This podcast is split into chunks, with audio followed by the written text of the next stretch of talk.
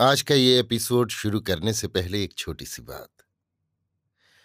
क्या आप भी अपना पॉडकास्ट बनाने की सोच रहे हैं? तो एंकर ट्राई कीजिए। ये पॉडकास्ट बनाने का सबसे आसान तरीका है। नंबर एक, ये फ्री है। नंबर दो, इसमें कई सारे ऐसे टूल्स हैं जो आपको अपने फ़ोन और कंप्यूटर पर रिकॉर्ड और एडिट करने की फैसिलिटी देते हैं।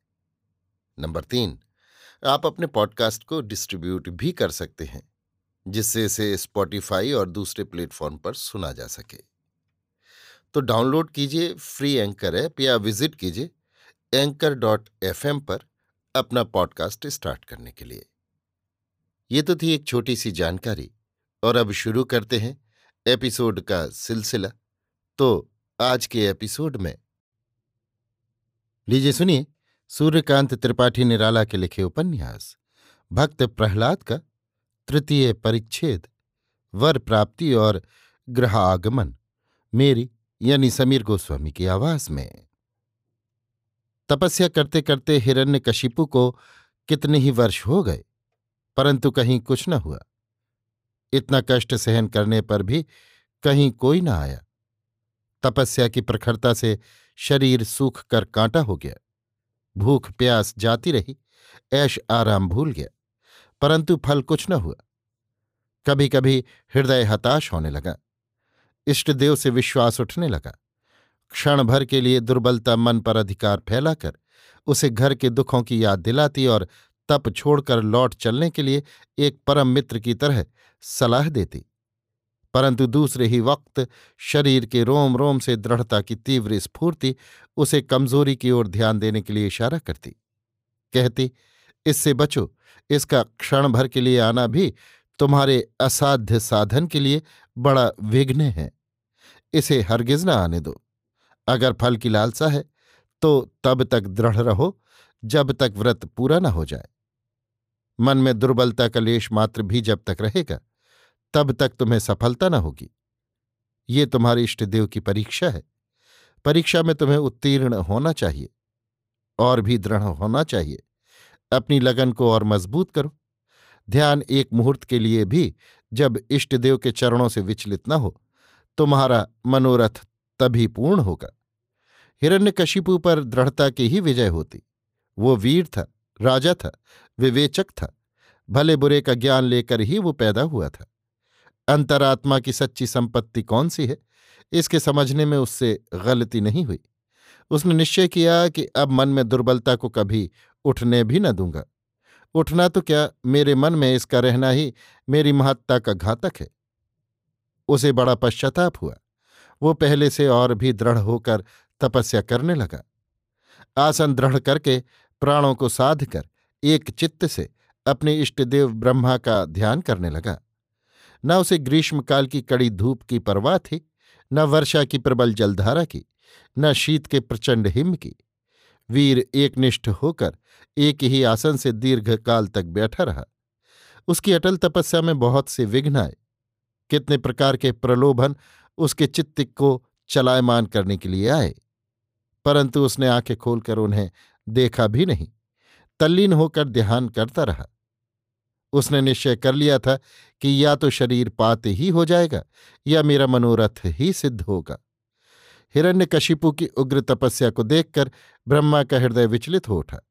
वे और विलंब न कर सके।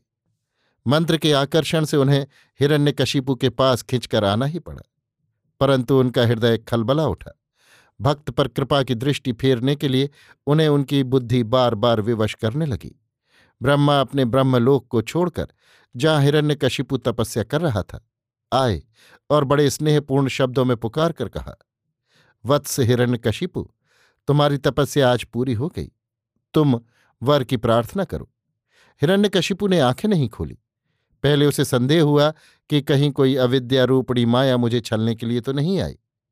परंतु हृदय के कान तो ऐसे होते हैं कि वहाँ कभी किसी तरह के छल की पैठ नहीं होती। वे तुरंत ताड़ जाते हैं कि ये छल है। सत्य की ध्वनि भी वे समझते हैं। उन्होंने हिरण्यकशिपु को विश्वास दिलाया कि ये आवाज़ किसी दूसरे की नहीं, किंतु तुम्हारे इष्टदेव की ही है। इसमें छल छिद्र नहीं है, ये सत्य है। तुम आँखें खोलकर अपनी इच्छा अनुसार वर की प्रार्थना करो। हिरण्यकशिपु ने चिरकाल के पश्चात आँखें खोली। सामने वेद कमंडलुधारी चतुर्मुख ब्रह्म विराजमान थे। देखकर हिरण्यकशिपु का जी भर आया। हृदय उमड़ चला, आँखों से आनंद की धारा बह चली। उसने बड़े भक्तिभाव से सिर झुकाकर हाथ जोड़ अपने इष्टदेव को प्रणाम किया और कहा, भगवान, मुझ पर प्रसन्न होकर वर दे रहे हो तो ये वर दो कि मैं अमर हूँ।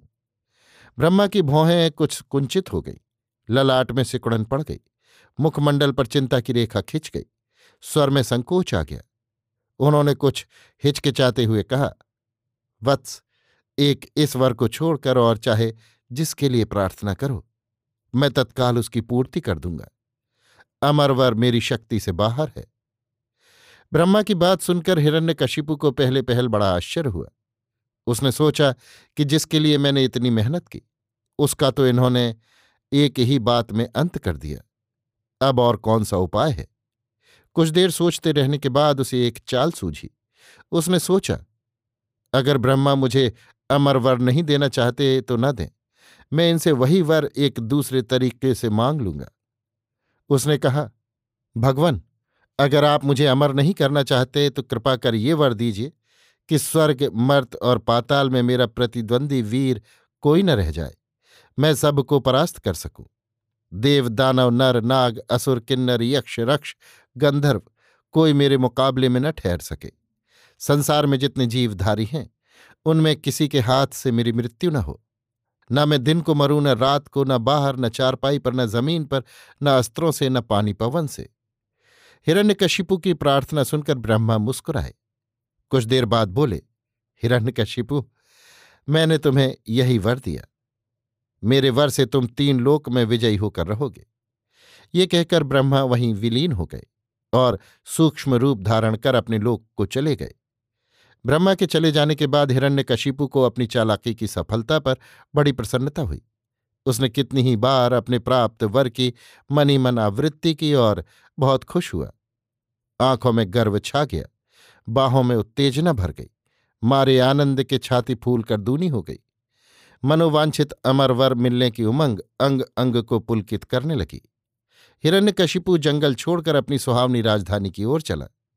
मन में अनेक प्रकार की अपार वासनाएँ उठने और डूबने लगीं। बहुत दिनों से प्रियजनों और परिजनों को देखने की लालसा न जाने कहाँ दबी हुई पड़ी थी। आज इकाई उमड़कर दिन भर की राह पल भर में तय कराने लगी। किन किन शब्दों से वो अपने वीर योद्धाओं को धन्यवाद देगा, उनकी फेहरिस्त वहीं से मन ही मन तैयार करने लगा। अपनी रानी को चिरकाल बाद जिस सुख संवाद से वो प्रसन्न करना चाहता है उसको अच्छी तरह अतिरंजित करके याद करने लगा। किन किन राज्यों पर घर पहुँचते ही चढ़ाई करनी होगी? कौन कौन से वीर अभी जीतने को रह गए हैं? सब भूली बातों और भूले नामों को सोचकर याद करने लगा। विष्णु से बदला लेने की बात सबसे पहले याद आई। पाए हुए वर पर उसने फिर से विचार किया। देखा तो देवताओं के कोठे में विष्णु भी आ जाते हैं। विजय प्राप्त करने के लिए नामों की जो सूची उसने ब्रह्मा के सामने पेश की थी, उसके अनुसार विष्णु तो क्या ब्रह्मा की अब तक की सृष्टि में ऐसा कोई भी जीव नहीं रह गया था जिसे उसने सोचकर उस सूची में न दर्ज किया हो। अपनी बुद्धि और चतुरता पर चलते ही चलते वो फिर मुस्कुराया। हौसला और बढ़ गया। साथ ही कदम तेज उठने लगे। कुछ दिनों की मंजिल पूरी करके एक दिन वो अपनी राजधानी की सीमा पर आ पहुँचा। परंतु वहाँ से तपस्या के लिए चलते समय जो शोभा वहाँ की उसने देखी थी, अब वो शोभा नहीं रह गई थी। जैसे प्रचंड तुषारपात से चारों ओर पथझड़ हो गया हो। उसकी जितनी दैत्य प्रजा थी, सबके चेहरे उतर रहे थे। किसी की आँखों में वो ज्योति न थी, किसी में वो दृढ़ता न थी। सब के सब मानो किसी विषम शोक से मुरझा रहे थे। मानो कुछ दिन पहले वहाँ प्लेग जैसी किसी भयानक बीमारी का प्रकोप फैल चुका हो। लोग सांस भी लेते हैं तो रुक रुक कर आपस में कुछ बातचीत करते हैं तो दबते हृदय से एक अव्यक्त शंका मानो दिन रात उन पर सवार रहती है। ना कहीं नाच है, न रंग है, न रोशनी है, न सजावट है। न कहीं ब्याह होता है, न कहीं जन्मोत्सव। जितने अखाड़े उसने देखे, सब पर बहुत दिनों से खाली पड़े रहने के कारण घास उग रही थी। कहीं कसरत करता हुआ भी कोई न मिला। धूप में रखे रहने के कारण मुगदर जगह जगह से चिटक गए थे। हिरण्यकशिपु को अपनी राजधानी का बाहरी दृश्य देखकर बड़ा दुख हुआ। किसी से कुछ पूछने की भी हिम्मत नहीं पड़ती थी। पहले का सब हर्ष भय में बदल रहा था। धीरे धीरे उसके पैर भी थरथराने लगे। आगे को उठते ही न थे। कुछ देर के लिए वो पेड़ की शीतल छाया में बैठकर अपनी राजधानी की अतीत घटना पर विचार करने लगा। परंतु कल्पना किसी एक परिणाम पर उसे नहीं ले गई। वो कभी कुछ बतलाती, कभी कुछ और कभी कहते, तुम्हारा सेनापति राजद्रोही निकला। उसने तुम्हारा राज्य छीन लिया। कल्पना में तरह तरह के रंग देखकर हिरण्यकशिपु का मस्तिष्क बिगड़ गया। एक विचित्र ढंग की ज्वाला तमाम शरीर से फूट फूट कर निकलने लगी। उसने बैठे रहने की अपेक्षा अपने किले में चलकर सच्ची घटना मालूम करनी उचित समझी। वहाँ से विचार करता हुआ वो अपने किले की ओर चला। बाहर से किले को देखकर उसका हृदय दहल गया। नज़दीक पहुंचकर उसने देखा किले का फाटक टूटा पड़ा है। संसार विजयी राजा महाराजा बड़े बड़े वीर भी जिस राह से गुजरने की कभी हिम्मत नहीं करते थे, आज सियार और कुत्ते उसी राह से आते जाते हैं। हिरण्य कशिपु का हृदय इस समय एक बच्चे के हृदय से भी दुर्बल हो रहा था। जिस वीर के आतंक से एक दिन सारी पृथ्वी हिर रही थी, आज अपने हाथों की सवारी हुई राजधानी की ये दशा देखकर वो खुद पग पग पर काँप रहा है। इस समय न उसे अपने वर पाने का ध्यान था न विष्णु के मारने का। राज्य की दुर्दशा देखकर वो खुद अपने को एक महादुर्दशाग्रस्त भिक्षुक से भी गया बीता सोच रहा है।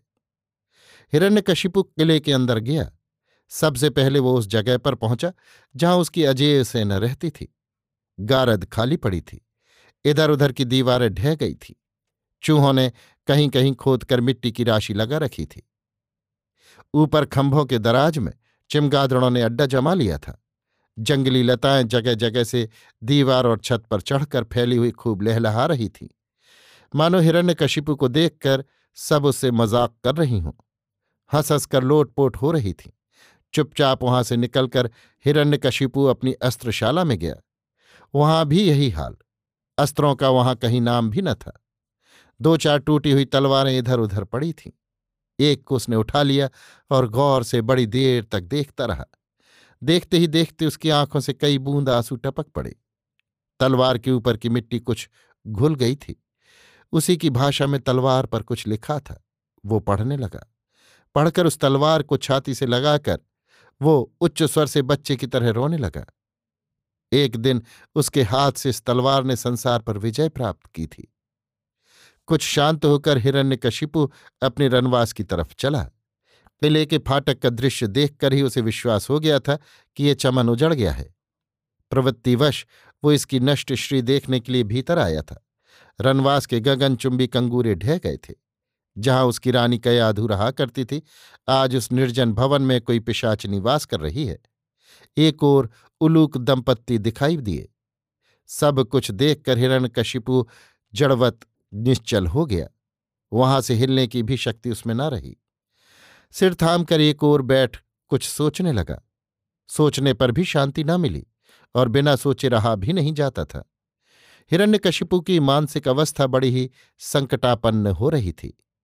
कहाँ गए वे सब वीर जो संसार को बात की बात में नष्ट भ्रष्ट कर डालने वाले थे?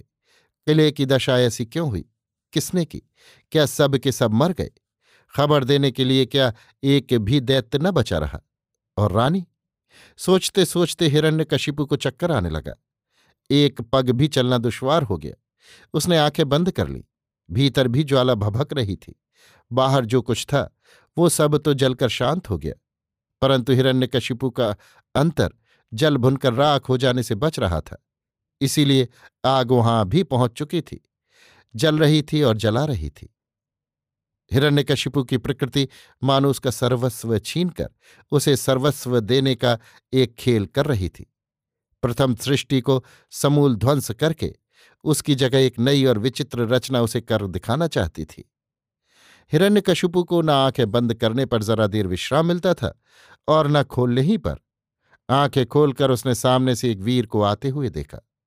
आने वाले के हाथ में तलवार थी, परंतु चाल ढाल में किसी तरह की उद्दंडता न थी।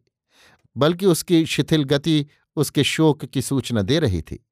हिरण्यकशिपु उसे देखकर उठा नहीं, ज्यों का त्यों वहीं बैठा रहा। उसे किसी प्रकार का संदेह भी नहीं हुआ, न हर्ष ही हुआ। शून्य दृष्टि से वो आगंतुक की ओर देखता रहा। उस दृष्टि में न कोई आशा थी, न किसी प्रकार का भय, न किसी प्रकार का दबाव था, न कोई आग्रह। एक पत्थर की मूर्ति पर दर्शक की दृष्टि जिस प्रकार पड़ती है, उसी प्रकार आगंतुक के मुख पर उसकी दृष्टि पड़ी।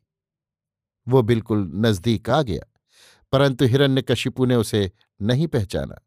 उसने हिरण्यकशिपु के पैरों पर अपनी तलवार रख दी और कहा, दैत्यराज, मैं अपराधी हूँ, मुझे दंड दीजिए। हिरण्यकशिपु ने एक बार सिर से पैर तक उस युवक को देख, उसकी तलवार उठा ली और कहा, ये लो, तुम्हारा दंड हो गया। युवक ने तलवार ले ली। हिरण्यकशिपु उठकर खड़ा हो गया। युवक उसके गले से लिपट कर रोने लगा। हिरण्यकशिपु के भी आँसू नहीं रुके। भरे हुए गले से उसने कहा, सेनापति दैतराज इससे अधिक और कुछ सेनापति से कहा नहीं गया। कुछ देर तक दोनों मौन रहे। अभी आप सुन रहे थे सूर्यकांत त्रिपाठी निराला के लिखे उपन्यास, भक्त प्रहलाद का तृतीय परिच्छेद। वर प्राप्ति और ग्रह आगमन, मेरी यानी समीर गोस्वामी की आवाज़ में।